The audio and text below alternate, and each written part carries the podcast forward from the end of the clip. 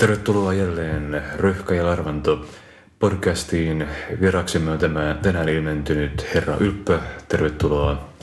No kiitos, kiitos. Ja vakiovieraanamme jälleen kerran Kauko Röhkä. Tervetuloa. Joo, kiitti.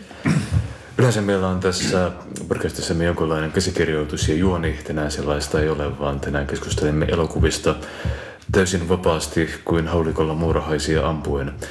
Lähdetään liikkeelle elokuvista ja visuaalisesta taiteesta. Miten sä oikeastaan Ylppä alun perin innostuit? Mitkä sä hankkimaan ensimmäisiä videokamerasi ja kuvaamaan musiikkivideoita? Mistä tää lähti liikkeelle? No oikeastaan mä en koskaan hommannut videokameraa, vaan se oli heti elokuvakamera. Sä hyppäsit tietyn tason yli. Joo.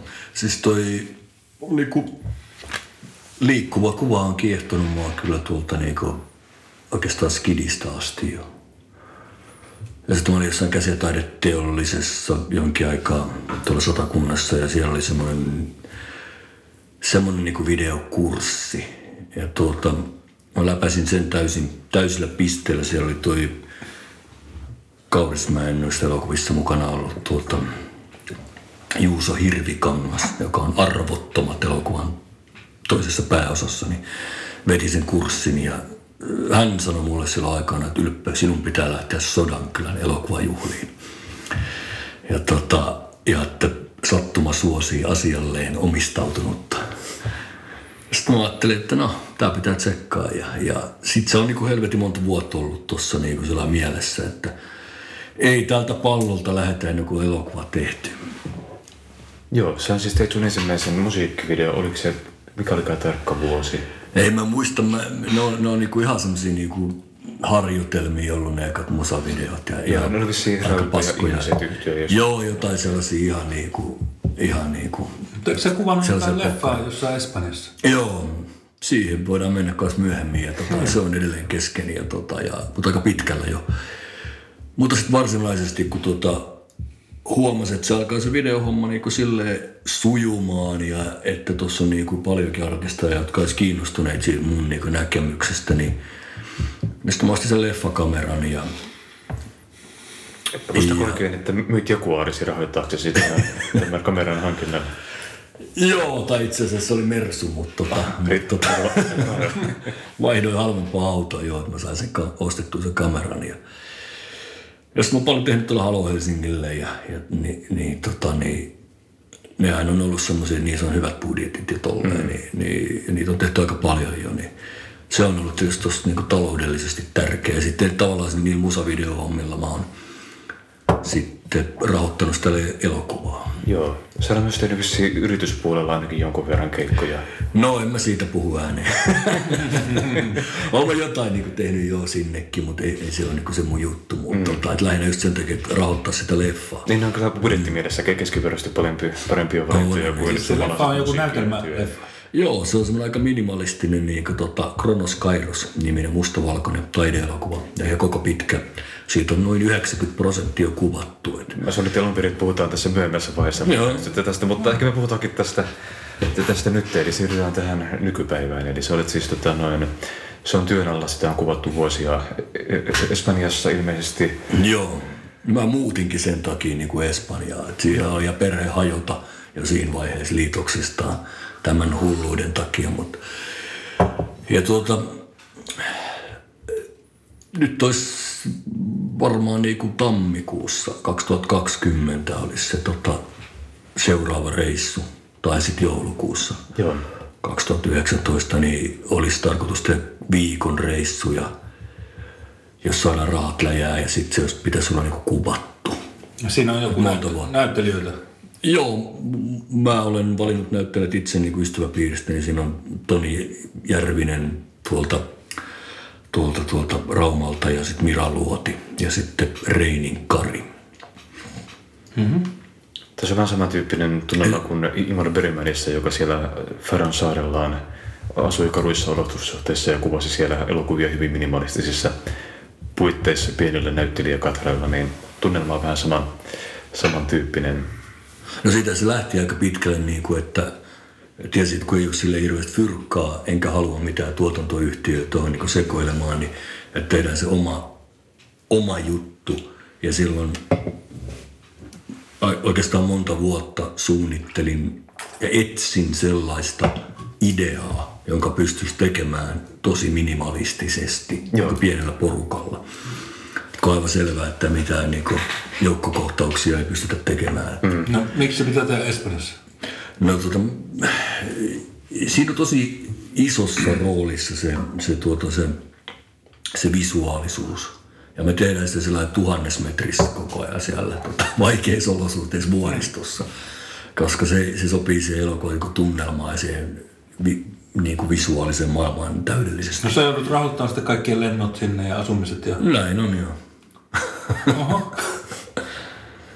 Toivon, että se joskus sitten tuottaa sen takaisin ja, ja, tota, ja No onko siinä joku levitysfirma tai jakelu, miten nuo hoidetaan? No siitä on ollut kiinnostuneet kyllä joo. Ja, tota, ja, ja on merkittäviltä taholta saanut tuota lausuntoa, että maagisia kuvia.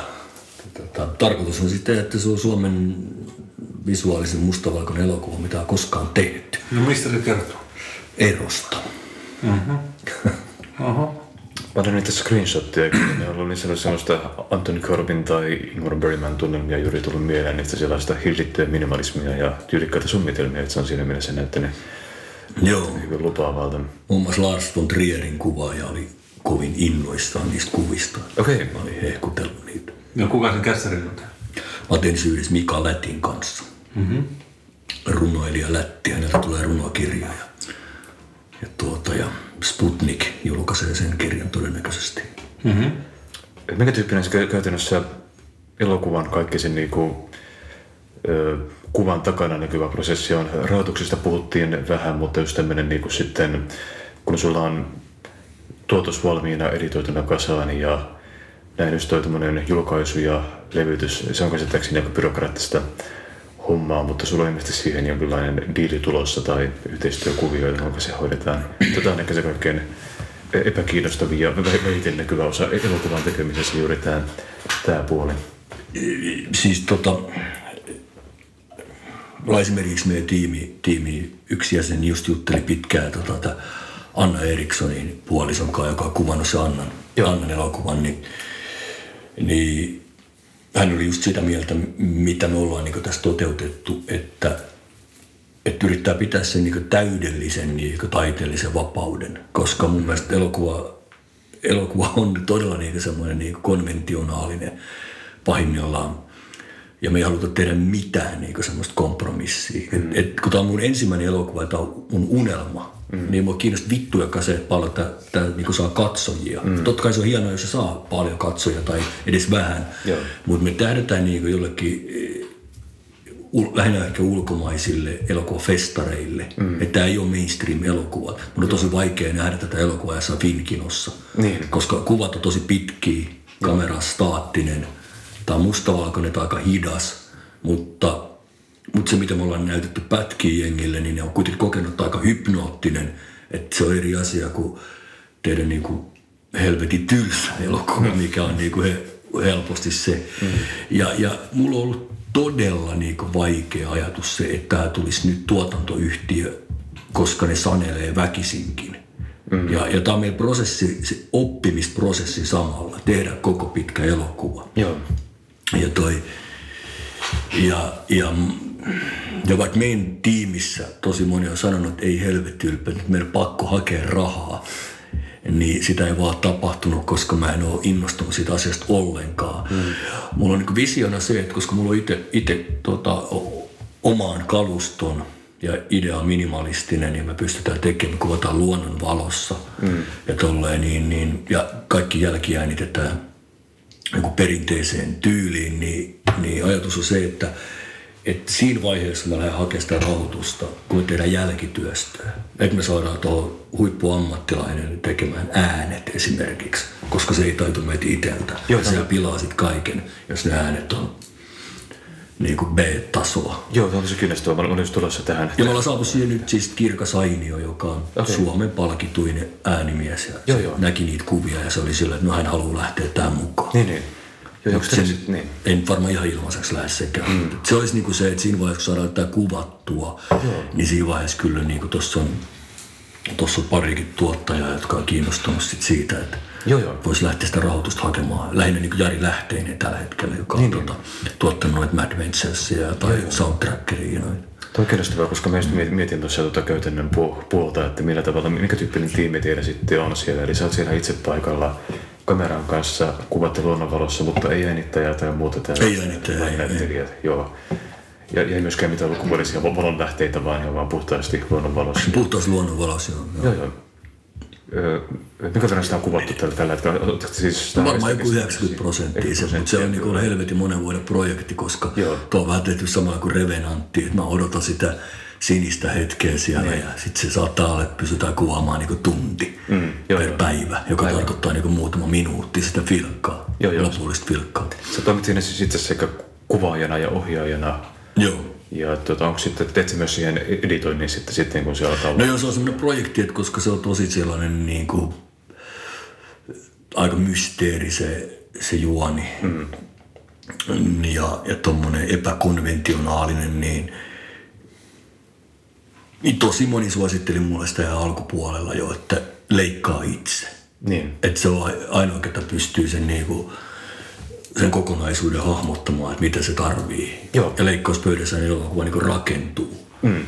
Niin siinäkin olisi ollut tosi vaikea. Musta tuntuu, että jos niin mä olisin sitä visiota, niin alkanut selittää jollekin ulkopuoliselle leikkaajalle. Joo. Niin siinä on vielä kahta kauempi vaiva. Saman tien tekee se itse. Joo, se olla aika mm. hankalaa ulkoista visio, se ei välttämättä Kyllä, kyllä. tapahdu, tapahdu kovin helposti. Oliko toi sitten minkä tyyppinen, milloin sä oikeastaan sait tähän ideaan, tai milloin sä koit, että sä olet niinku valmis riittävän kokenut kuvaaja, riittävän näkemyksellinen aloittamaan tämän projektin, mitä sä, oot kuitenkin varmaan miettinyt jo pitkään, mutta milloin semmoinen käytännön varmuus tämän tekemiseen syntyi? No olisiko tässä tullut viisi vuotta sitten, kun me aloitettiin Tepon kanssa tekemään semmoisella niin järjestelmäkameralla elokuvaa. Teppo Vapaus. Joo, Teppo Vapaus. Ja, tota, ja, ja, ja se ei sitten vain koskaan lähtenyt. Me saatiin muutamia helvetin nastoja kuvia, mm. jotka me lopuksi käytiin Teppo Vapauden musavideoon. Joo. Mutta se ei lähtenyt sitten ikinä silleen niin kuin,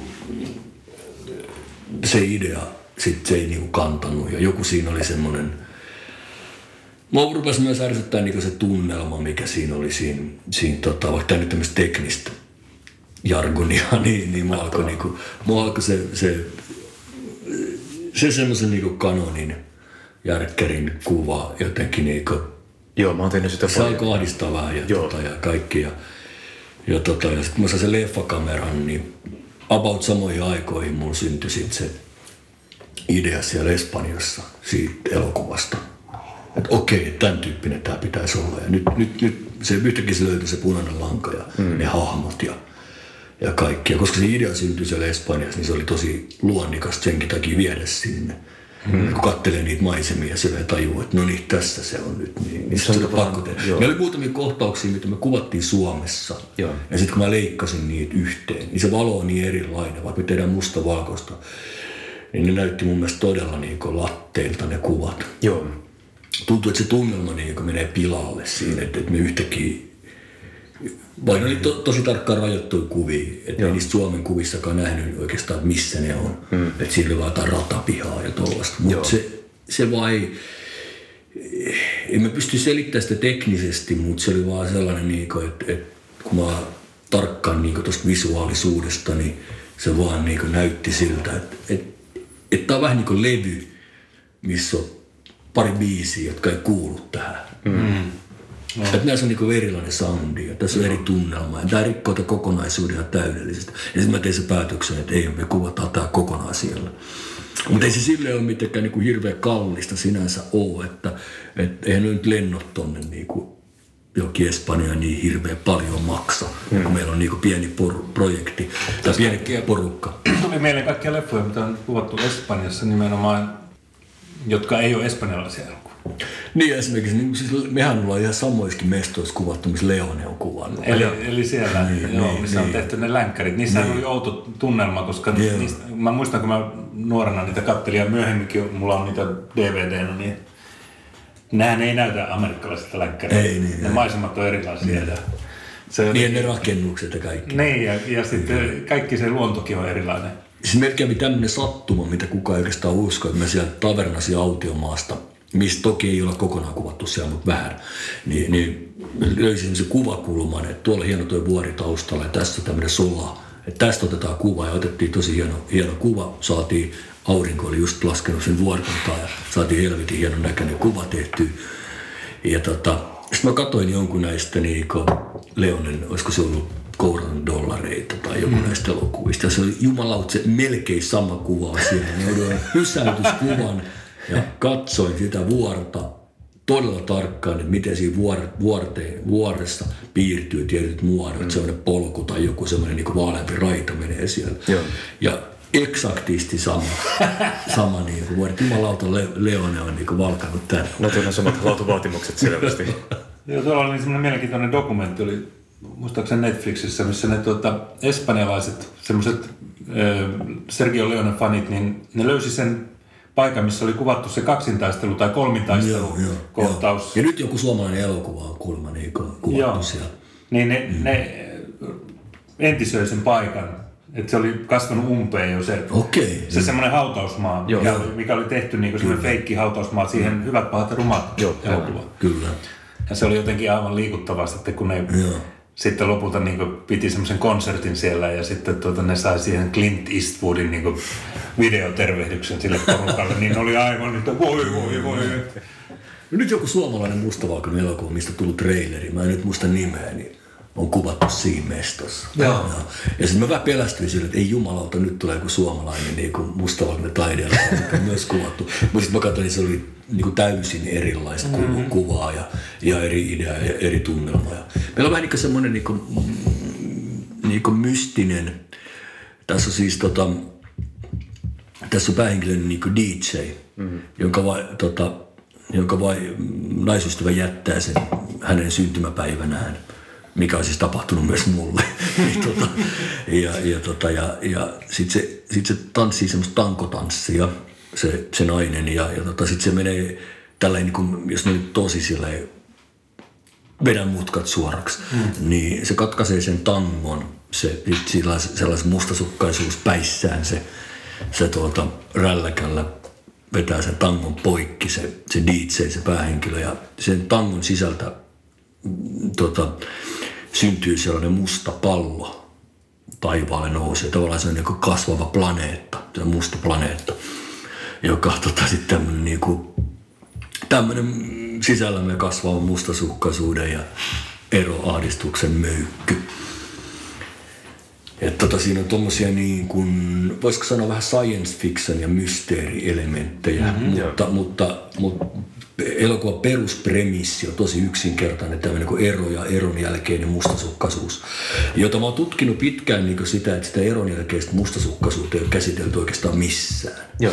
Et se on jännä juttu, että jos, jos mä nyt menen... Niin Aa, Jussi Parviaisen leffa. Joo, joo, totta kai, joo, joo, siis helvetin hyvä, ja siis mä olin Jussi kanssa yhteydessä. Joo, joo, mikä on tietysti tosi sellainen niin kuin se oli dokumentti. dokumentaarinen, joo. Mutta se, että, että se eron jälkeinen mustasukkaisuus on jännä asia siinä, että, että, että, että että, että jos nyt kirjoitat Googlen mustasukkaisuus, niin sä saat tosi paljon, sieltä varmaan tulee jotain niin kuin, ihan niin kuin vaikka mehiläisen sivuilta tai duodesin, mitä näitä on niin kuin tällaisia niin kuin ihan, ihan siis miksi mä nyt sanon näitä, mm. lääkäreiden mm. tai psykologien, psykiatrien ohjeita, miten niin kuin tällaisesta mustasukkaisuudesta voisi päästä eroon. Ja mä oon semmoisen asian, että siellä ei ole missään mainittu sitä. Ne kaikki ohjeet ja kaikki on sitä, että miten keskustellaan parisuhteessa siitä mustasukkaisuudesta silloin, kun se on, on tuota,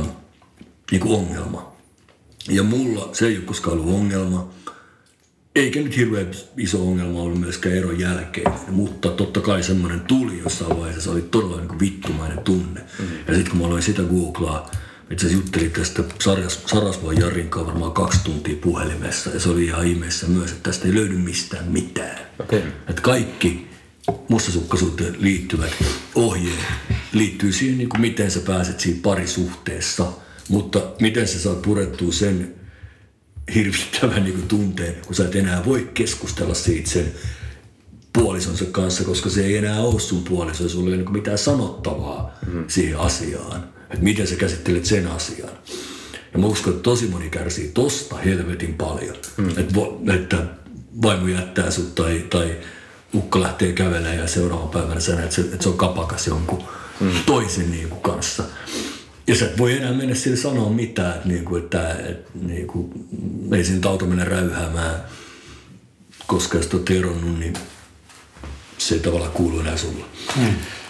Mä en koskaan miettinyt tätä. Ja tällaisia asioita alkoi sitten niinku pohtia sen elokuva, elokuvan keinoin, että miltä se voi niin, tuntua. Niin. Tässä on niinku tavallaan semmoinen tilanne, että et, et se, se vaimo, joka jättää siinä, tai se puoliso jättää se päähenkilö, niin se menee sitten saman tien niinku seuraavan kundinkaan. Ja, tuota, ja, ja, ja, ja loppujen lopuksi voi sen verran paljastaa, että, että tämä päähenkilö päätyy pyytämään apua just nimenomaan sit siltä kundilta.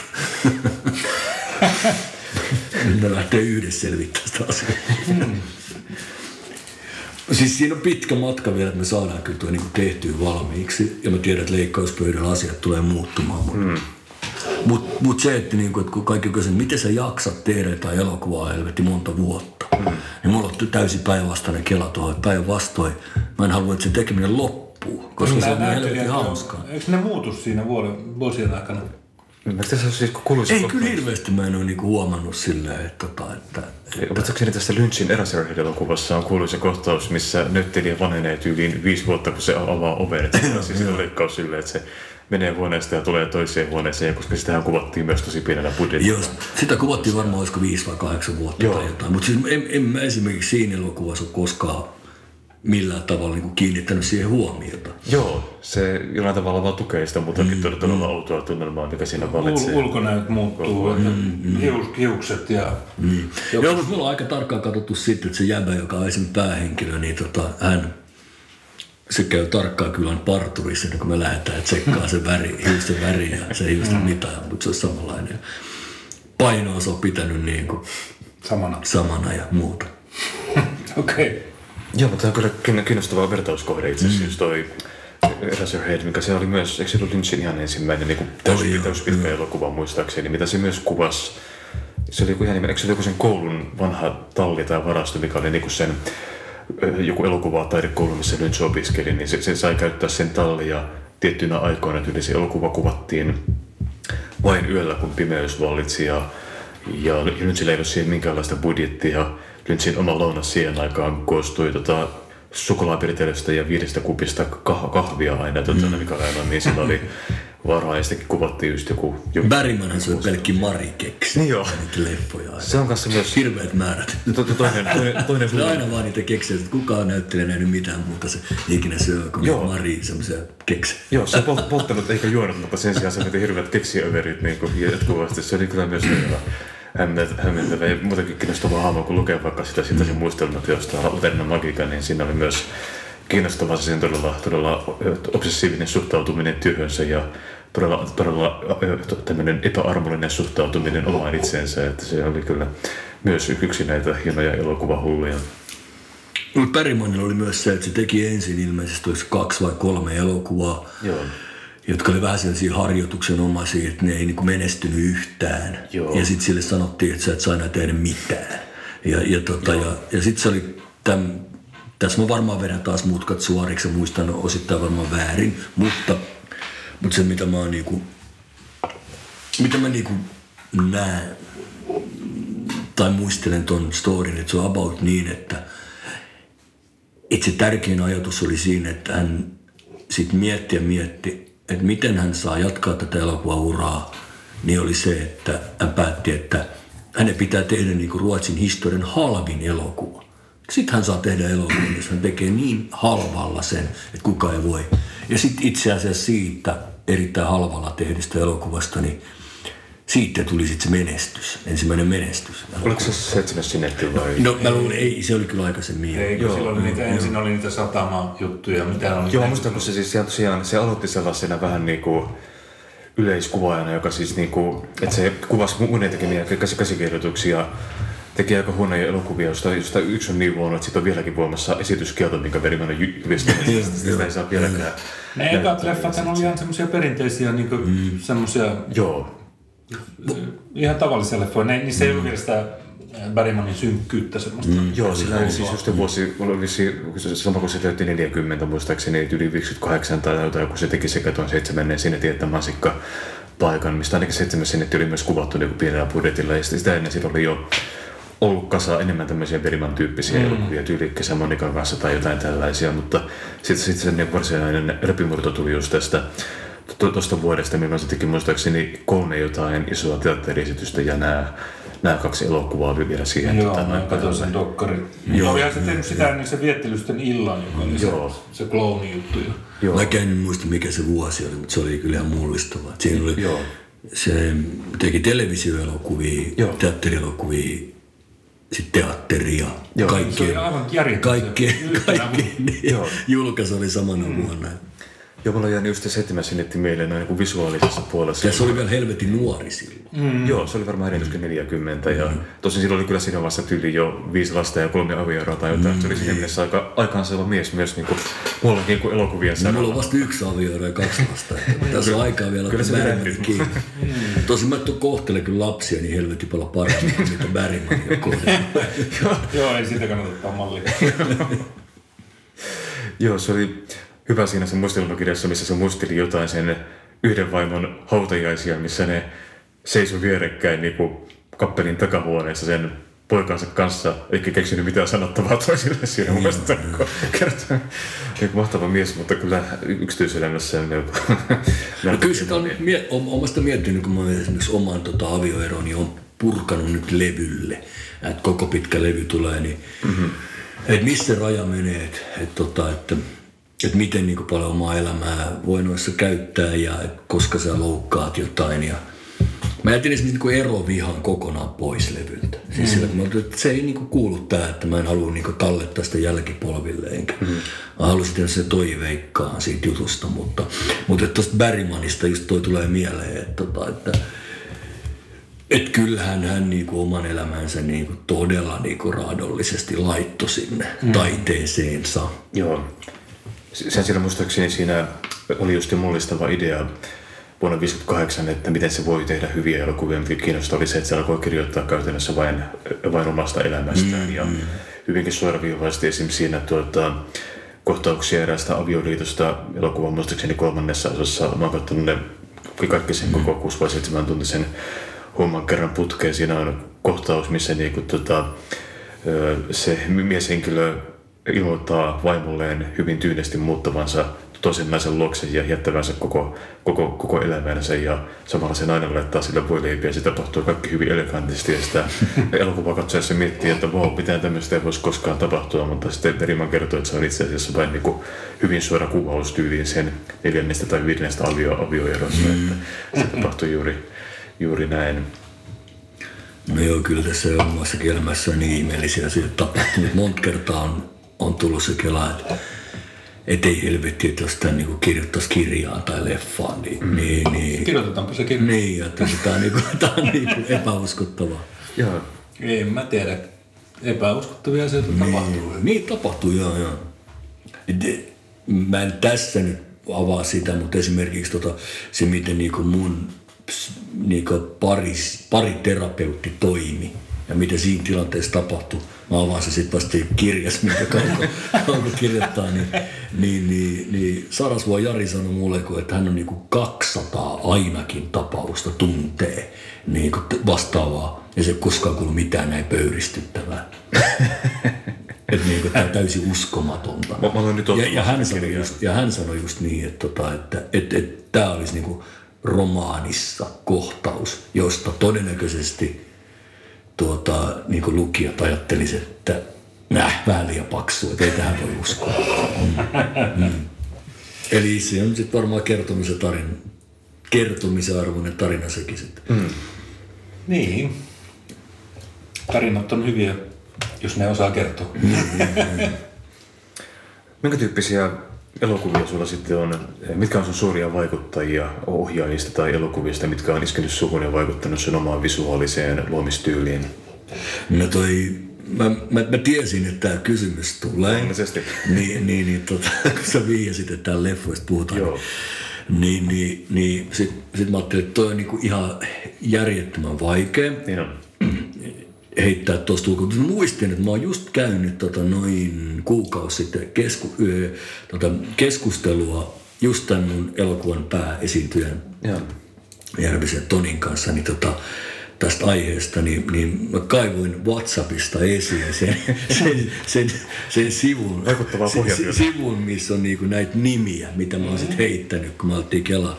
Mutta tota, tämän eka, mikä mulla olisi niinku heittää, niin, niin, niin, minkä mä olisin kyllä muistanut tota, muutenkin tietenkin, niin, niin ei ole tullut vielä nuoruudessa, vaan on niinku aika vastikään sanotaan kuusi vuotta sitten löysin, mikä oli täysin mullistava itselleni, unkarilainen Belatar.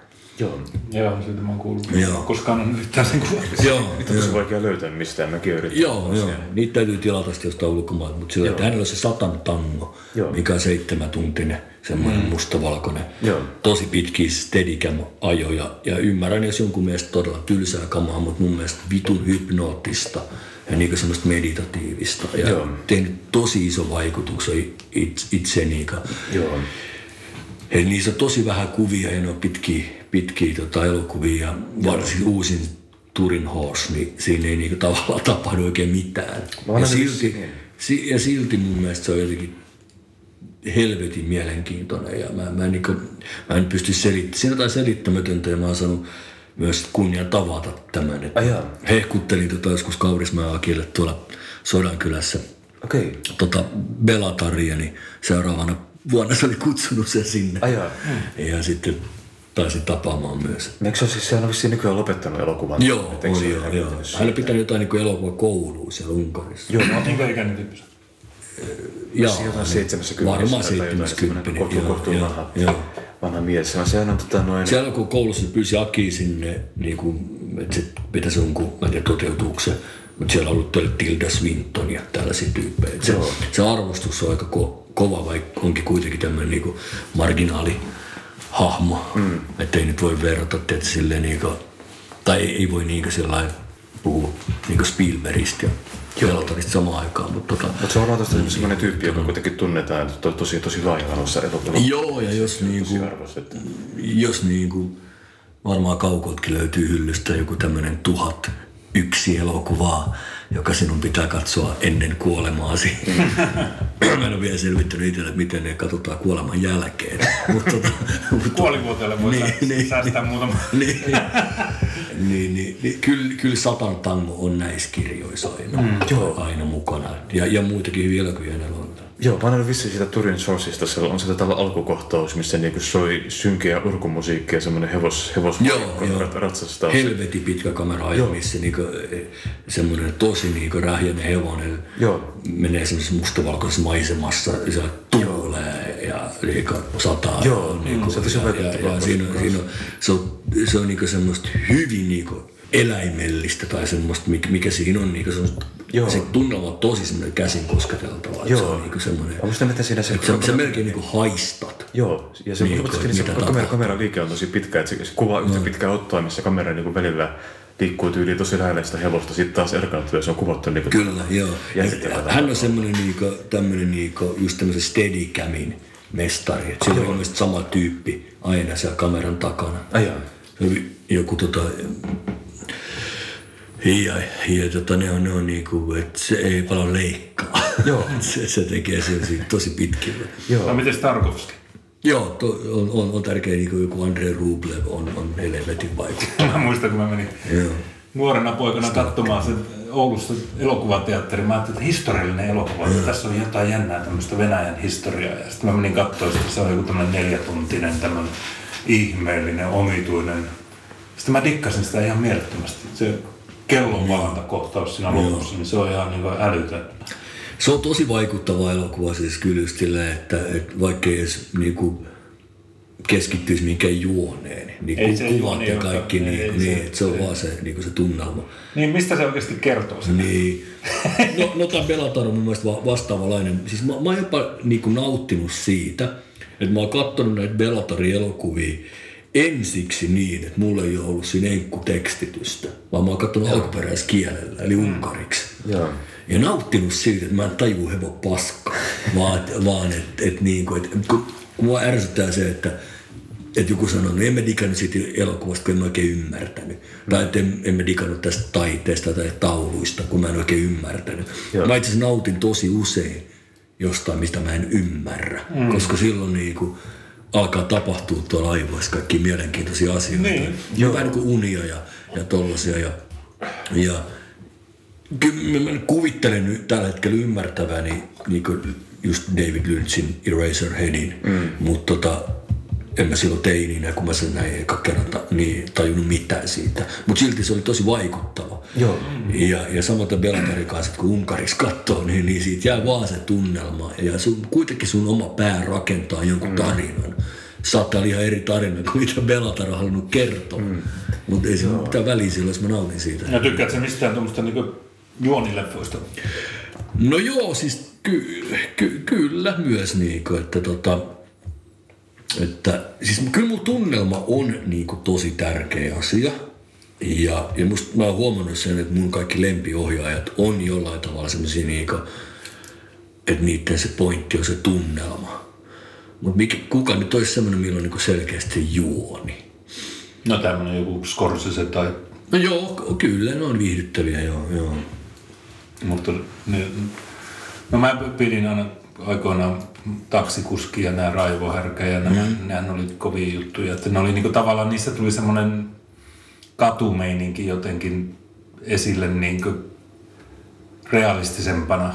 Mm. Että jopa Oulussa kasvaneena niin tajusi, että tuommoisia jätkiä on olemassa ja ne puhuu just niin, tuolla Kyllä, kyllä. Ja se huumori ja kaikki, ja se väkivalta ja, ja semmoinen macho-meininki, mikä niissä oli, niin se, se oli jollain tavalla, ainakin mulle se oli kiinnostavaa että mä tykkäsin niistä kovasti. Ja sitten siinä oli kuitenkin vähän semmoista ripaus, semmoista romantiikkaakin, niin kuin jossain taksikuskissakin se musiikki esimerkiksi se Bernard Hermannin tekemä mm. hieno saksofoniteema ja se taksi tulee sieltä ja sitten tulee se höyry sieltä maan alta. Ja... Mm.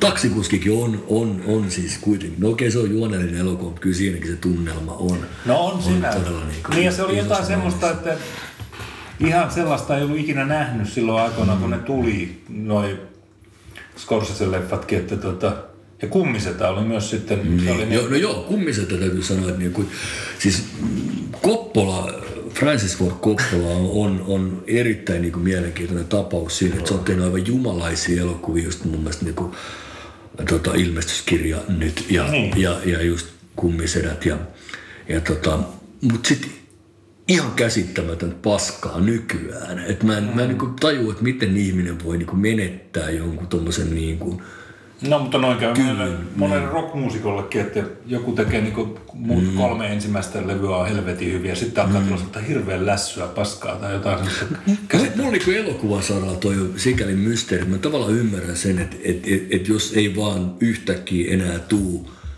jotain niin kuin riffejä. Että ei vaan löydä enää semmoista mielenkiintoista sointukulkua mitä on, tai sitä vimmaa, mikä on vaikka nuorena saanut. Ja, mm. Mutta elokuva koostuu niin helvetin monesta asiasta. Mm.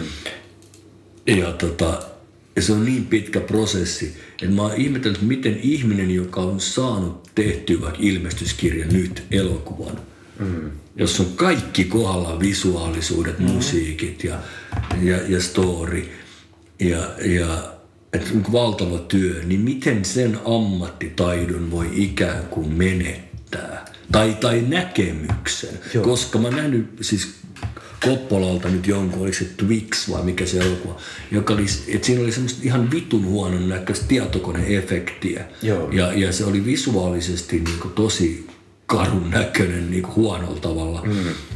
Ja, ja et, et, ikään kuin, niin kuin ikään kuin joku tyyppi olisi menettänyt tyylitajunsa. Joo, mun mielestä se, tapahtui jo kauan sitten. Niin, niin. Siis, siis mun mielestä ne 80-luvun leffatkin oli jo aika heikkoja. En mm. mä ikinä tykännyt niistä taistelukaloista tai muista. No itse asiassa mä tykkäsin taistelukalasta tosi paljon. Ai, Ai Oliko se 80-luvulla? Eikö no, se, oli, oli, eikö, eikö se ole alkupuolelle leffoit? Se, no, se niitä alkupuolelle. Siis no, no. Eikö se eka ollut joku sademies? Oli joku semmoinen, tai semmoinen joku... Taistelukala on vanhempi paljon. Niin, no Katsotaan ei, mutta Koppolan eka leffa oli joku semmoinen... Onko se ollut? Ei, mikä se Joku tämmönen, Mut siis tais... vammaisesta kaverista kertova leffa, semmoinen pienen budjetin. Okay. Sitten tuli Kummisetä, ykkönen ja kakkonen, sitten tuli ilmestyskirja. Eikö siinä oli vielä sitten se keskustelu-niminen leffa, joka oli Joo. helvetin hyvä, semmoinen, Niin joo. semmoinen vakoiluhomma. Mutta sitten ne, mitä tuli 80-luvulla, ne nuorisoleffat ja sitten sekin ihmeellinen musikaali, se missä oli Tom Waitsin musiikki. Ja eihän niitä jaksanut katsoa ollenkaan, ne oli ihan hirveetä.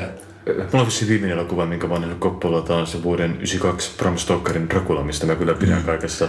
Niin itse asiassa, Se- Bra- joo, tämä Dracula on mun mielestä ollut semmoinen, että se jotenkin niinku sai aika huonot arvostelut, Joo. mutta mut musta se on kyllä vähän niinku mainettaan parempi. Joo, joo, siinä on niinku, kaikessa törkyisyydessä se on mun mielestä aika, aika mainio. Se on vähän samantyyppinen kuin se Kenneth Branaghin Frankenstein-elokuva, mikä niinku on jotenkin todella pömpöösi ja vähän yli- yliampuva, mutta niin se on tiettyä, Joo. tiettyä tuloa. Mä tekin siinä Draculassa sillä. Mulla, on- mulla on nyt täällä, tota, mulla on nyt täällä toi fakta ja statistiikka, eli kummisetä on tullut 72. No mikä oli Ja se sitten eka? 74 tuli niinku keskustelu ja Niin. niin. kummisetä 74 tuli kummista kakkonen, että se on tehnyt vähän... Niin, mutta mikä oli se eka leffa? Se oli se joku sade, mikä se oli?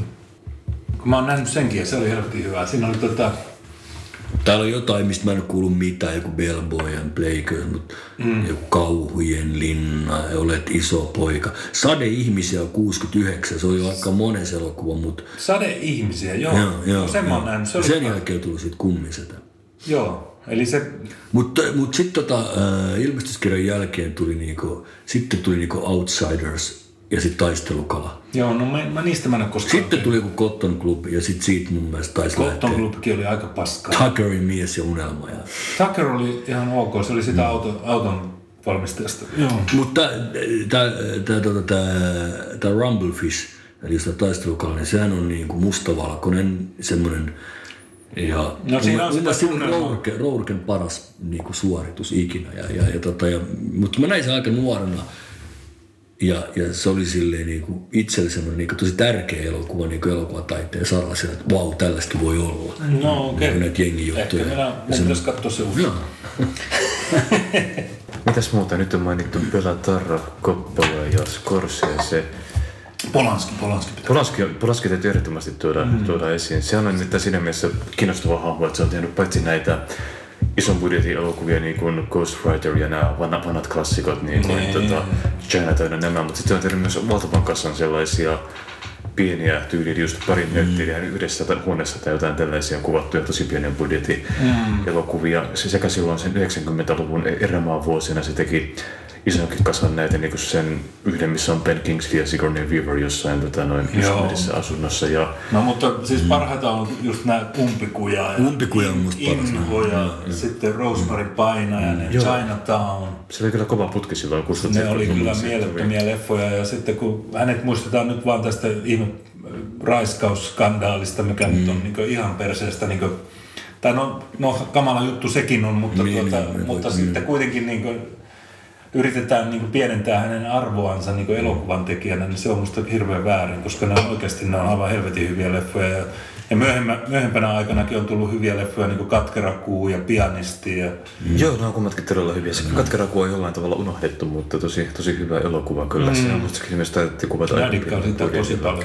Mm, Inho on, niistä, Inho on niinku elokuva, joka on varmaan vaikuttanut siihen kas tosi paljon, minkä takia mä oon kiinnostunut elokuvataiteesta ja minkä takia niinku halusin tehdä oman leffan, koska siinä kävi vähän semmoinen niinku, niinku vahinko, että, tota, että mä muistan, me oltiin niinku, mä olin, mä olin lapsi aika, ja me oltiin mökillä. Siellä oli telkkari päällä ja mä sain jostain syystä valvoa. Ja katsotaan nyt elokuvaa ja vanhemmat meni nukkumaan. Ja sitten kun se on tosiaan että että mö, mö, mökki on semmoinen, niin että siellä on joku rämä mustavalkoinen televisio ja sitten tuuli suhisee nurk, nurkissa ja, ja tosi sillä synkkää ja viime kesäyönä. Ja, ja jostain syystä niin me sain katsoa niin isoveljen kanssa Inhon, joka oli sitten niin kuin, niin kuin ihan helvetin pelottava vielä. Ja, ja, tota, ja, Mutta mut, mut se teki niin, kuin niin valtavan vaikutuksen mm. myös, että et, et, et jotain tällaista voi olla. Niin. Et, et mun meni monta vuotta sitten, kun mä uskalsin katsoa se uudestaan. Sitten kun mä katsoin se uudestaan, niin ei se oikeastaan ollut mitenkään pelottavaa. No mulla oli samanlainen kokemus kymmenvuotiaana, kun mä näin Mä olin televisiosta kymmenen must- mustavalkoista telkkarista näin. Ja mustavalkoinenhan se leffakin on, mutta mä näin Kuldesakin, eli tämän kultikujan.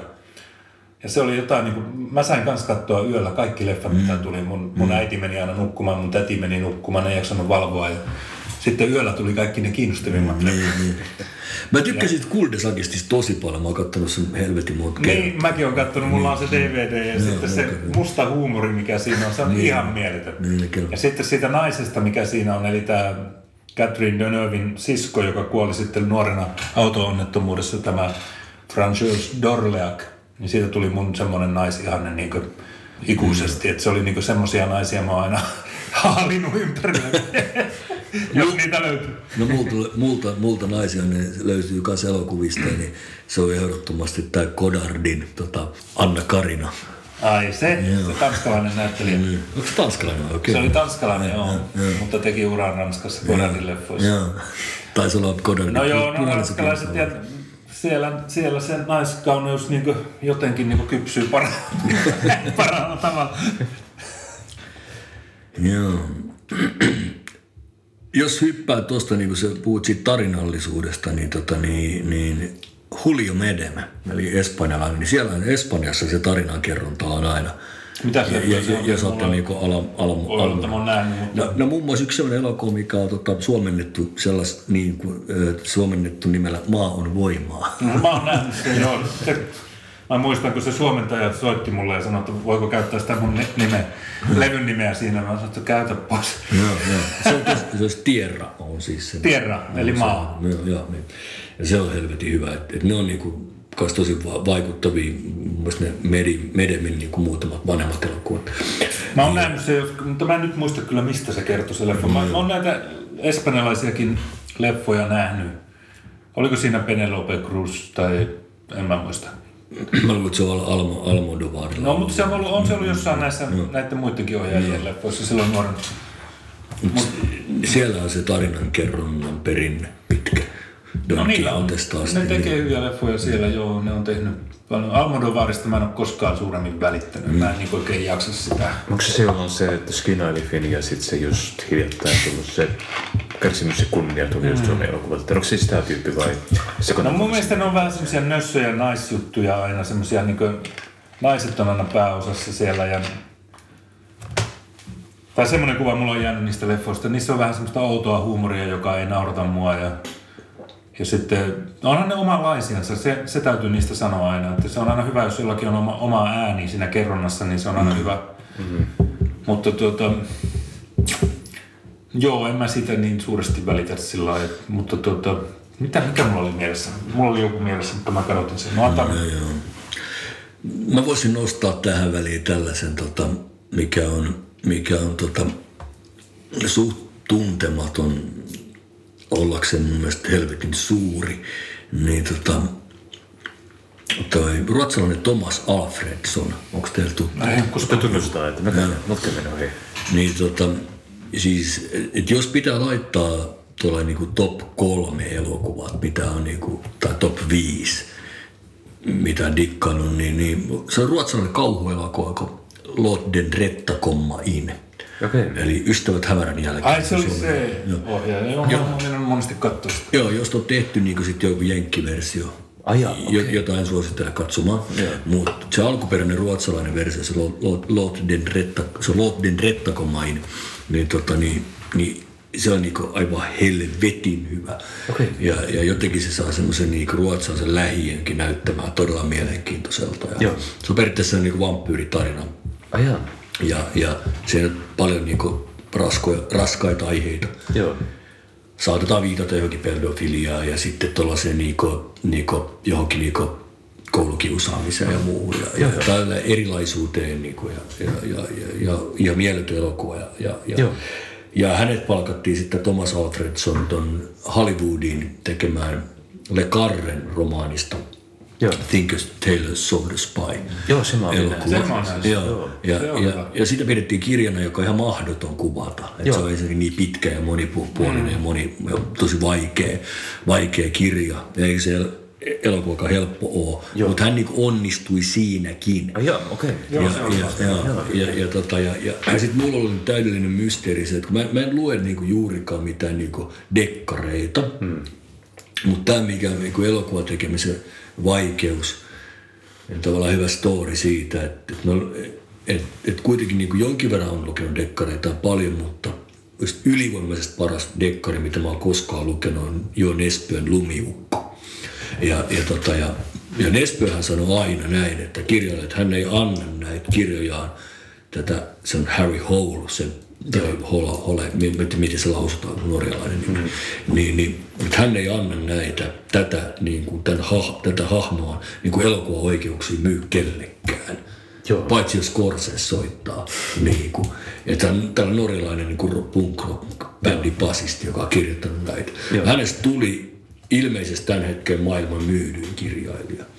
Mm. Kirja. Okay. Ja sitten kävi niin, että Scorsese soitti. Joo. Ja se pyysi just nimenomaan oikeudet tähän lumiukkoon. Mm.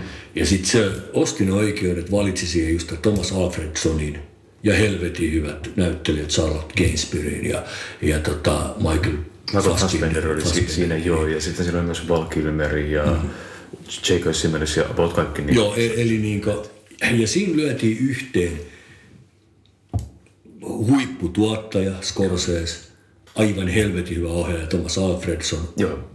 Täydelliset näyttelijät Joo. ja helvetin hyvä romaani, mm. jos tuli semmoinen että tästä tulee kuusi uurilampaat. Joo. Ja elokuva aivan luokattoman paska. Niin onkin. Mä Joo. yritin katsoa mm. sitä. Ja mä jätin kesken sen. Niin. Joo, siis se, se on klassikko. Mä, tai siis se on moderni klassikko. Mä, mäkin katsoin sen vaan sen takia, että se oli niin, sitä mainostettiin elokuvana, minkä huonoutta ei voi uskoa, että se on niin kuin melkein Niin, se oli aivan hirveä. Niin. Joo. Ja, ja tämä on uskomaton, ja mua harmittaa se, koska se ohjaaja on ihan parhaista ohjaajia, jota mä tiedän. Joo. Se ystävät hämärän jälkeen on niin kuin aivan loistava. Mutta tämä on mun mielestä kiinnostava just juttu, että miten niin kuin elokuva ei synny välttämättä siitä, että sulla on kaikki, mm. kaikki ässät käsissä Joo. ja silti sä häviit sen pelin. Joo. No, no hän on, mä, oikein tutkinut asiaa sitten, että miten tämä on mahdollista, missä mä että sieltä suunnalta ei tule sitä rahaa silleen, että, että ensinnäkään se ei päässyt sitten kuvaamaan niin kuin se olisi halunnut kuvata sitä Norjassa. Joo. Niillä tota, autenttisilla paikoilla. Joo. Ja että se joutui kuvaamaan vissiin vähän missä sattuu ja sitten sit, kun loppui aika kesken, niin se ei saanut läheskään kaikki kohtauksia, joita se olisi tarvinnut siihen oikeasti. Ja sitten se yritti saada sitten lisää rahaa ja tuotantoyhtiöltä ei tullut lisää rahaa. Joo. Ja, tota, ja se ei pysty tekemään tästä elokuvaa, että tästä puuttuu niin kauan helvetisti. No mutta jotenkin niin. se kuvauskin ja kaikki oli mun mielestä mm. kliseemäistä ja semmoista huonoa. Ja se, en tiedä, mun... se ei vaan sit saanut sitä kasvamaan. No, no ehkä ne päätti, kun ne näki ne kuvat, että, että, että ei anneta tälle enää mitään, että tästä mm. tulee floppi kuitenkin. Mutta se oli mm. aika surrealistista, koska siinä oli niinku kaikki, kaikki saumat ja jotenkin siinä, niinku, siinä meni niin moni asia tosi oudosti pieleen. Siinä on niitä niinku juonilankoja, mitkä ei vie minnekään ja tyhmiä kohtauksia, mitkä on leikattu niin. yhteen niin kuin mitään keskenäistä logiikkaa. Niin, se oli jotenkin, niin se kuvauskin oli helvetin tylsää ja semmoista, niin kuin, että että mä katsoin, että mikä vitun leffa tämä on. Sillä kun mulle tuo nimi ei sanonut mitään, mutta mäkin näin, että siellä on Scorsese ja Fassbender, Joo. joka on yleensä ollut aina hyvissä leffoissa, Joo. Charlotte Gainsbourg. Niin tuota, se, joo, se oli hirveä pettymys, ei sitä voinut katsoa. Joo. Se, se on kyllä siinä, kun siinä on se Paula Kilmer näyttelee sitä yhtä roolia, mikä, mikä on linkitetty tosi huonosti menneisyydestä mukaan siihen elokuvaan, mutta sitten siellä oli joku kurkkusairaus samaan aikaan, sillä on niin päälle dupattu ääni, mikä, menee, mikä, ei, niin kuin, mikä ei näytä yhtään oikealta, vaan mikä näyttää halvalta duppaukselta ja kaikkinensa. Sitten mun suosikkikohtaus on siinä, kun Paul Kilmer keskustelee jossain mökissä jonkun kanssa, että sen pää yhtäkkiä vaan räjähtää, kun se niinku ammutaan yllättäen. Jossain luunituossa piirretyssä ja sitten se niinku mm. vaan jää siihen. Ja se oli, niinku, se oli mielenkiintoinen kokemus ihan niinku, ö, oppimiskokemuksena nähdä, mm. että miten, miten kaikki voi mennä pieleen täysin. Niin, kyllä. Vaikka olisi kaikki saumat tehdä kaikki. Niin, ja, niin, ja täysin mysteeri, koska se, ja se, hän, tämä ohjaaja on kuullut yksi, tota, yksi tota, elokuva taiteen tai elokuvaohjaaja, opiskelija, mikä tämä nyt on, Taikki vai missä on, niin mm. sinne on helvetin vaikea päästä, yksi frendi on siellä – siellä tota koulussa ja, ja tota, sanoi, että hän on nähnyt niitä elokuvia, mitä tota Thomas Alfredson on tehnyt jo ennen tätä Ystävät hämärän jälkeen niin kuin Ruotsissa. Joo. Pienen budjetin elokuvia, niin sanoi, että nekin on kuulemma helvetin kovia niin elokuvia. Mm. Et jostain syystä vaan sitten Hollywood koneista tulee mukaan, niin kaikki menee päin helvettiin. Eipä se kyllä siis tyyppisiä hommia. Mutta minua kiinnostaa nyt, että mi, mitä se tulee tekee seuraavaksi. Ja, ja nämä on nimenomaan Ystävät hämärän jälkeen on tehty kirjan perusteella ja Tinker Tailor Soldiers on tehty kirjan perusteella. Joo. Että se, se ne meritit on ollut, niin kuin, että se on onnistunut tekemään tosi vaikeista, monipuolisista kirjoista vaikuttavia elokuvia. Joo. Ja sitten tämä just tämä Lord Dretto Commain on helvetin vaikuttava. Ja se on myös visuaalisesti tosi hieno. Joo. Mä, siis, siis silleen, että, että se on kuitenkin kuvattu tällaisen niin kuin talvella ruotsalaisessa lähiössä. Mm. Ja silti se näyttää jotenkin tosi mielenkiintoiselta kiehtovalta. Mm. Mm. Toivottavasti Huikea niin liikaa, pitää perehtyä tällä perusteella. tunnelma. Joo. Joo. Onko mitään muita tällaisia niin kiinnostavia katastrofeja tai huonoja elokuvia todella hyviltä ohjaajilta, missä olisi kaikki saumat olla, olla hyviä? Niin, mitä tulee mieleen? Mitkä on teillä negatiivisia elokuvia kokemuksia, mitkä on jäänyt mieleen? No mm, joo, siis mm, en ehkä yhtä elokuvaa pysty mainitsemaan, mutta sellainen, mutta yksi ohjaaja, joka oli mulle nuorempana tärkeä, josta mä dikkasin, Joo. josta mä en dikkaa enää ollenkaan, niin on nyt varmaan tosi monet puolet maailman gooteista suuttuu mulle, mutta Tim Burton. Mm. Joo, joo. Se, se, se, se on niinku, mä sanon ihan suoraan, että se ei vaan enää niinku lähde. Joo. Et, et jotenkin Burtoni on, jo, joku ote siinä on niinku kadonnut. Joo. Et, et, et, saksikäsi Edward Jees ja tolleen, mutta et sitten, et, Joo. et se kuvasto on nyt niinku nähty ja se ei ole uusiutunut, tai se on uusiutunut jollakin ta- semmoisella ihmeen värikkäällä tavalla. Joo, siis se on tosi jännä, mitä sille tapahtui, koska se teki kuitenkin, ihan kun katsoo niitä jos ihan, ihan ekkoja jotain sellaisia animaatiopiirrettyjä, mitä se, mitä se teki joskus jo ensimmäistä, ensimmäistä elokuvaa, se ne on tosi kiinnostavia ja hyvin, Joo, joo, hyvin joo. tehty. Ja Se Vincent, joo. Joo, se aivan tosi loistavaa loistava, itse asiassa. Se tuntui hukkaavan jotenkin koko, koko visionsa mm.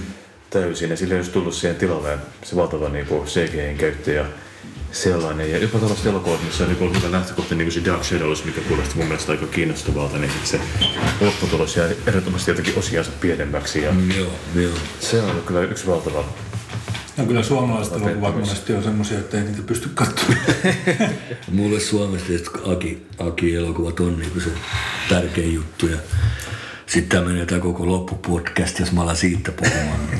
Se voi olla oma podcastissa. mä heitän tästä, mul, tämän, mi- mitä mä niinku, tartutaan näihin tai ei, mutta tota, mä oon heittänyt tällaisen, tämä lista, tää just mikä mä kävin tota sen Friendikaan, niin täällä lukee tälleen, että täällä on niinku Belatar, David Lynch, Emir Kusturika, Ingmar Bergman, Wes Anderson, Thomas Alfredson, Kaspar Noe, Akira Kurosawa, Aki Kaurismäki, Stanley Kubrick, Andrei Tarkovski, Haya Miyazaki, Jean-Luc Godard, Julio Medem, Lars von Trier, no niin, no tuossa on aika edustava. Kieslowski, Onko yhtään naisohjaaja? Kitana, Nyt Kitana, naiset muistaa katsoa. joo, ja Pavel Pavlikovski ja sitten en muista etunimeä tämä, minkä lim, nimeä ei pysty yhtään lausua, tämä Su, Suanjijev, joka, joka on tehnyt tämän tota, Leviatanin ja nämä. Niin joo, aivan. No mutta onhan, jos naisohjaajia, Ja Jarmus, Jarmus, mm, tota, tota, tota,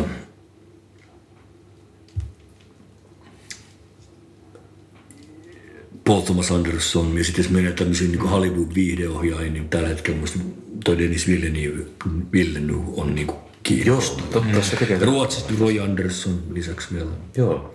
Mä yllätyin ehkä Wes Andersonista tuolla listalla eniten. Se, se on tosi hieno, mutta mä, en aina, mä en ehkä olisi miettinyt sitä henkilönä, joka iskee Werner Herzog. Joo.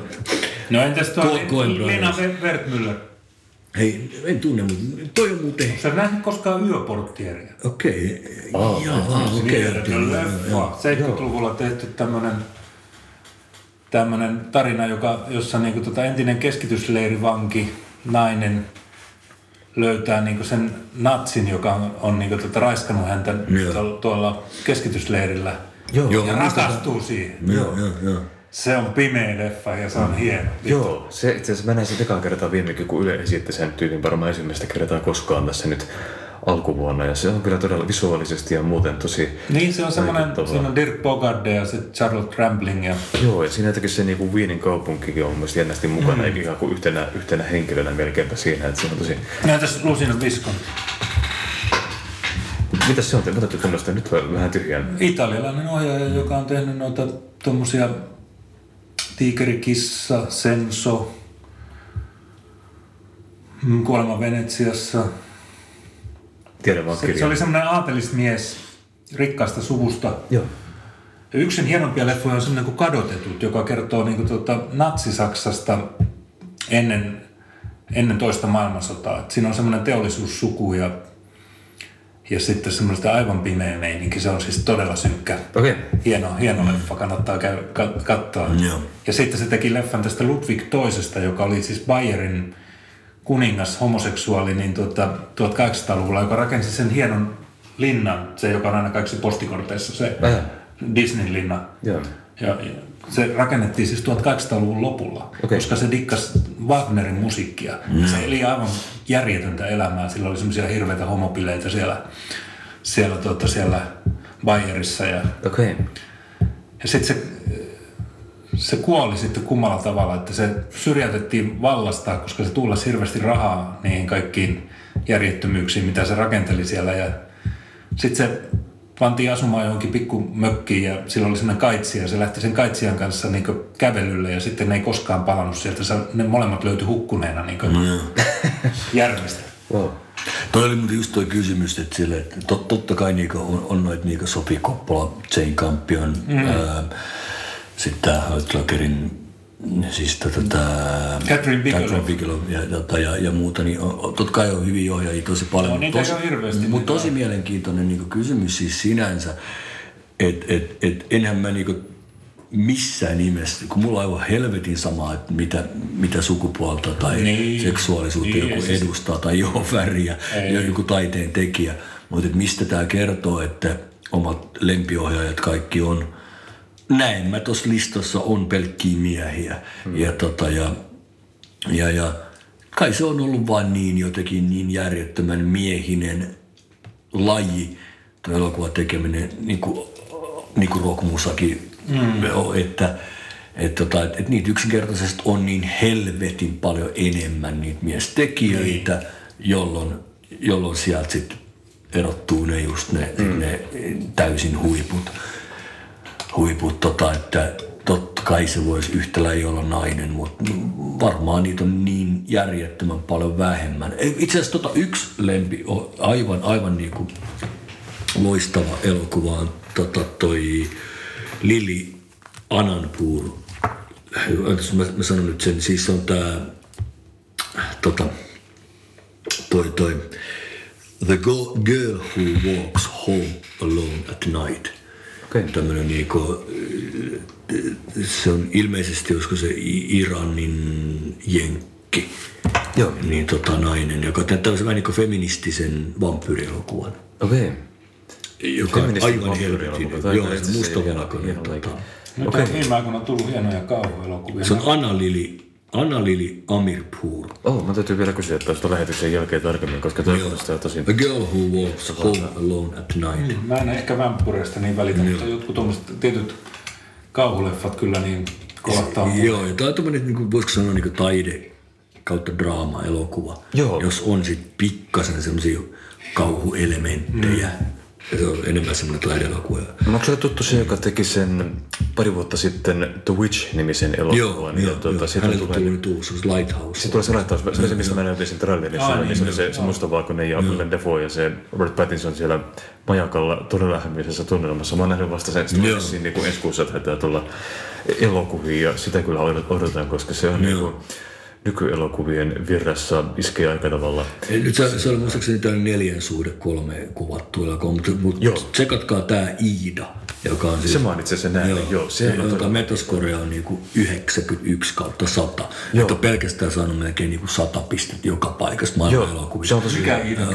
Pavel Pavlikovski, tämmöisen tota, Minkä maalainen? Puolalainen vai? puolalainen. Joo, Eikö se myös kuvattu taitaa olla Puolassa ja täysin mustavalkoinen ja muistaakseni ja kaikki ne otto siinä elokuvassa taisi olla kuva, kuvattu niin kuin kiinteällä kameralla, että siinä ei ole yhtään, yhtään Vähän, vähän on on liikkuvaa vähän, kuvaa okei, siellä joo, joo. täällä, mutta jokainen kuva on semmoinen, josta voisi tehdä niinku mustavalkoisen printin ja Joo. laittaa seinälle. Joo, se on tosi hämmentävää katsottavaa siinä Ja mielessä. se kun törkeä hieno. Mm. Joo, Ja häneltä on tullut myös uusi elokuva nyt.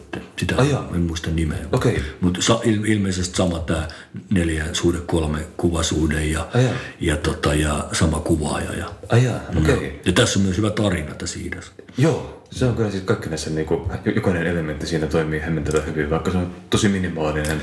Varmaan- Mutta tää, tää, vaikka tämä Cold War on tota, tämä uusi elokuva. Silläkin, okay. ja sillä näkyy täällä Metascore 90, että se tekee myös selvää jälkeen. Okei. Toi on tota, toi on toi, toi muista Ida voitti niinku parhaan ulkomaalaisen Oscarin. Joo. Tai par, parhaan niinku Joo. u- ulkomaan kielisen, tai ei englanninkielisen. Joo, mä ymmärrän, että se vetoaa paremmin kuin vaikka joku Timo Koivusalan elokuva, niin on tuo hieman, hieman toisenlaisella tuota, noin, tasolla, mutta tuota, joo, toi oli kyllä niin kuin, to- tosi kiinnostavaa. No ajatellaan sitä viimeistä tuntematonta, vaikka tuntematon sotilas, niin se olisi pitänyt kuvata siellä Espanjassa, se olisi ollut hyvä homma. Niin, Siihen olisi saatu vähän ou- oudompi meininki. Niin, niin. Jotenkin se oli jotenkin se, että sinne meni taas siihen samaan pusikkoon, missä ne aikaisemmatkin on mm. kuvattu, niin eihän siitä saa enää mitään uutta irti. Joo. Tuossa tuli yhden kuvaajakaveri, niin tota, mä en ole itse laittanut ne Instagramiin, niin tää Sami Joensuu, niin se on mun elokuvasta laittanut Ai jaa. kuvia. No nämä näyttää tämmöisiltä taidevalokuvilta. Joo. Joo, mulle tuli siis vähän mieleen just esim. tuo Ida, Ida-elokuva näistä tuota sunkin. No elokuva- entäs tää elokuvista. Hodorovski, onko se, Joo, joo, joo, joo, kyllä. kyllä, tulee sekin vähän mieleen näistä. joo, joo, joo. Eli tämä chileläinen outo okkulttinen. Kyllä Ho- Holy Mountain on, on niinku uskomattomampi elokuvatekijä, mitä löytyy. Harmi, että se Dyyni ei koskaan valmistunut, mutta nyt sitten tota, tämä Dennis Villeneuve, joka on mun mielestä tavallaan kiinnostavin tämmöinen Hollywood-viideohjaaja Joo. tällä hetkellä, joka teki se uuden Blade Runnerin ja Arrivalin ja muita. Mä tykkäsin sitä Sikariosta. Joo, sekin oli hyvä. Joo, joo. joo niin oli. Hä- Sehän tekee nyt Dyyniä sitten. Mm-hmm. Ja sitten se tulee olemaan ilmeisesti kolme osainen. Siis onko se se, se, tuota, se skifi. tieteiskirja, Joo, joo. josta toi Lynch yritti tehdä leffa, Joo, se kyllä. aika huono. Joo, kaikki No yrittää. mutta Lynchistähän mä dikkaan tosi, tosi paljon niin jostain sen leffoista, niin Kyllä. siis toi Mulholland Drive. Joo, joo, se on tosi... Ja Mulholland Drive on äm, jännä siinä, että se on niin Ja kuin... sitten Lost Highway, niin Joo, kyllä, joo. ne on kyllä mielenkiintoisia. Joo, ja se Mulholland Drive oli myös semmoinen niin tapaus, mikä on niin kuin, ei ehkä ylistetty silloin, kun se tuli, mutta nykyään, jos on jotain listauksia, niin kuin, viimeisen tai modernin elokuvan niin kuin parhaat, niin sitten kriitikot on nostanut sen. Se jopa voitti jonkun tämmöisen niin sadan kriitikon listauksen, että se oli ykkösen. Että se on noussut semmoiseen niin uudenlaiseen arvoon, just se Mulholland Drive. Joo, se on hieno leffa. Se on nähdä. monta kertaa nähty. Kiinnostavaa nähdä, miten siinä Twin Peaksin uuteen kauteen tullaan suhtautumaan pa- parinkymmenen vuoden kuluttua, koska se, se jakaa mielipiteitä kyllä Mä en aika oikeastaan Twin. Peaksista jaksanut koskaan edes 90-luvulla katsoa sitä. Se on musta uusi Twin Peaks täysin eri kuin se alkuperäinen. Joo, ja tolla. joo. Se oli varmaan aika monen shokki kaikille niille, jotka odotti semmoista mm. niinku nostalgian matkaa sinne 90-luvun piirakkatunnelmia ja näin, niin sehän on enemmänkin semmoinen psykedeellinen painajainen siinä jopa se ydinpommin isku, mikä kestää yhdessä, mm. yhdessä jaksossa varmaan 15 minuuttia ja jotain, että se kyllä rynsää siihen visiin kohtalaisen hyvän budjetin ja ei kyllä miettinyt hetkeäkään sen käyttämistä mihinkään järkevää, vaan se on semmoinen niinku, niinku, tota, se se kyllä erittäin pitkä kausi, ikään kuin joku 20 jaksoa tai jotain. Ja, Joo, ja sitten se olisi niinku tahallisen huonoa tietokoneefektiä CG itsellä, että et, et, niinku, et tajuu jossain vaiheessa, että tämä on kommentti. että tämä ei ole enää niinku, että et kyllä se niinku tällä rahalla olisi että se on ilmeisesti se pulju, joka on tehnyt ne, ne, niinku ne tietokoneefektit siihen, niin se on vielä ilmeisesti tosi arvostettu pulju. Pystyy tekemään tosi hienoa kamaa, mutta tehty sille vitu huonon näköistä. Tästä kuunnellut ne Lynchin levyjä, koska... on kuunnut jonkun verran, joo. Joo. Ja, sit, ja sitten sillä on joku helvetin makea sellainen pitkä musavideo jollakin levyllä, semmoinen, hmm. mikä on joku sellainen kotibileistä jostain niinku, jonkun niin kuin, joku altaan reunalla siinä tyyppi. Hmm. Mm, mä luin sen kirjan, mikä se tuli nyt sitten. Koska siitä on tullut siis? Se tuli tuossa, onko se viime vuonna? Ai jaa, multa meni ihan ohi. Se oli semmoinen kahtiajakoinen kirja, että siinä oli semmoinen, niin kuin, oli hänen oma kertomaa ja sitten oli aina semmoinen haastatteluosuus, Ai jaa. jonka oli joku toinen kirjoittanut tai jo, jo, jossa niin kuin käytiin läpi niin kuin juttuja. Ja Ja kyllä siis, joo, mä oon vissiin lukenut ton, joo, aivan kyllä mä en tiedä. oli se niin kuin lukemisen arvoinen, mutta Mä muistan se Lynson Lyns-kirja aikoina ja sitten se tehnyt joku semmoisen omasta meditaatiosta, se pikkuteoksen, mutta niistä on paljon, Joo. niistä on tosi paljon aikaa. Joo. Catching a Big Fish, fish vai mikä se on se, joku semmoinen. Siellä on myös, en tiedä, oletteko nähnyt, siellä on myös teki tota, yhden ikään kuin kauden tällaista Rabbits-nimistä sitcomia. Joo. Se on täysin järjetöntä nähtävää siis. Siitähän pätkii sitten tässä In, Inland Empire elokuva. Ai jaa, okei. Okay. se on tota, siinä on niinku, ö, kuuluisia sen, niinku, näitä vakion näyttelijöitä. Naomi Wattsia. Joo, ja ne on niinku, se on yhdellä kameralla kuvattu semmoinen ikään kuin olohuone, missä nämä näyttelijät istuu jänisasuissa ja puhuu sellaista todella outoa dialogia, mikä ei tule missään järjestyksessä, mutta siinä, siinä on kuitenkin naururaita taustalla. Ja se, sen päällä on semmoinen tota, noin, Los Angeles-henkinen pouhaava sade ja sellainen, ja se, se, mikään ei liity mitenkään toisiinsa. Se on todella surrealistinen tunnelma, mutta se on kyllä, se on aika hieno. Joo, siis se on, se on musta tavallaan niin kuin helvetin hauska. Joo. Vähän aikaa just tsiikaa sitä, että, että siinä Hei, saattaa... tämä on hyvä idea, no jänisasusta. Niin. Tuo, Niin. tuo, yksi me ystävä, ystävätär on menossa naimisiin ja ne aikoo järjestää semmoisen tyttöjen illan, niin kuin, eli tämmöisen polttari-illan, niin hmm. jos ne istuisi jänisasut päällä jossain, niin se olisi niin jännä ja sitten olisi tämmöinen outo tunnelma. Tuossa on siis se... Tuossa on siis se... Täytyy laittaa sulle linkki tuosta, koska se on tosi hauska nähtävä. Niin siis se, sa, siis sa, to, tosi, tosi silleen, että, että joku, joku, joku hahmo vaan astuu sin, sisään siihen tota, huoneeseen, niin sitten tulee se yleisön nauru. Joo, siis se on kyllä niin mahtava surrealistinen kokemus katsoa sitä, koska se ne menee tavallaan sitcom-formaatissa samalla niin kuin dialogi, dialogit, siinä tulee niin kuin, sanotaan lauseita, mitkä ehkä liittyy jollain tavalla tosissaan, mutta ei loogisessa järjestyksessä ja mikään ei siinä liity mitenkään toisiinsa. Niin periaatteessa voisi referoida silleen, että emme muista yhtään mitä ne oli, Joo. mutta sä voit kysyä, että ylpeät, haluatko oluen? Mm. No ei kiitos. Ja sitten, mitäs Kauko, että sulla on vielä kahvia jäljellä. Ja sitten Kauko vastaa siihen, että, että tota, no voisi puolkuppi ottaa. Ja sitten yleisö revähtää nauramaan. ne on niinku tällaisia. Joo, se on, vääriskö niin, joo, se samaan, samaan aikaan kuuluu semmoinen niin. painostava sateinen ääni kaikkialla, mikä ympäröi niin kuin, Eli siinä on semmoinen niin unen logiikka. Niin, niin, niin, Joo, siinä on semmoinen tosi irtaantunut Kyllä, ja niin. tunnelma. Mutta se on itse asiassa jo kiinnostava se, mistä just ton tyyppinen, mistä puhuttiin myös, kun sä, sä katsoit niitä Belatari-elokuvia ilman mm. tekstityksiä. Se on kiinnostavaa, mm. miten taide, just kun miettii jotain Kojan tai munkin maalauksia tai tu- tuollaisia, mitkä ei niinku sillä tavalla Esimerkiksi niitä Go- Goyan loppuaikojen blackbaitingsia ei millään tavalla, se maalaisi ne talonsa seinille, niin ei ole mitään varsinaista selitystä niille nimetty aina vasta myöhemmin, niin se on kiinnostavaa, miten ne vaikuttaa just sellaisella täysin se selittämättömällä tavalla, että niistä, niistä kokee jotain, mutta Selittämättömät jutut on hyviä, koska Mm. niitä ei voi selittää. Sanoi kirjailija. Mutta kiitämme kaikkia niitä kolmea kuuntelijaa, jotka on päässyt lähetyksen tähän, tähän kohtaan asti. Ja palaamme jälleen seuraavana podcastimme muodossa. Kiitoksia molemmille vierailijoille. Kiitos, Kiitos, kiitos, Oli hauskaa kiitos. täällä. Joo. Kauko tekee sen kirjan sitten. Niin sitä odotellessa. Kyllä.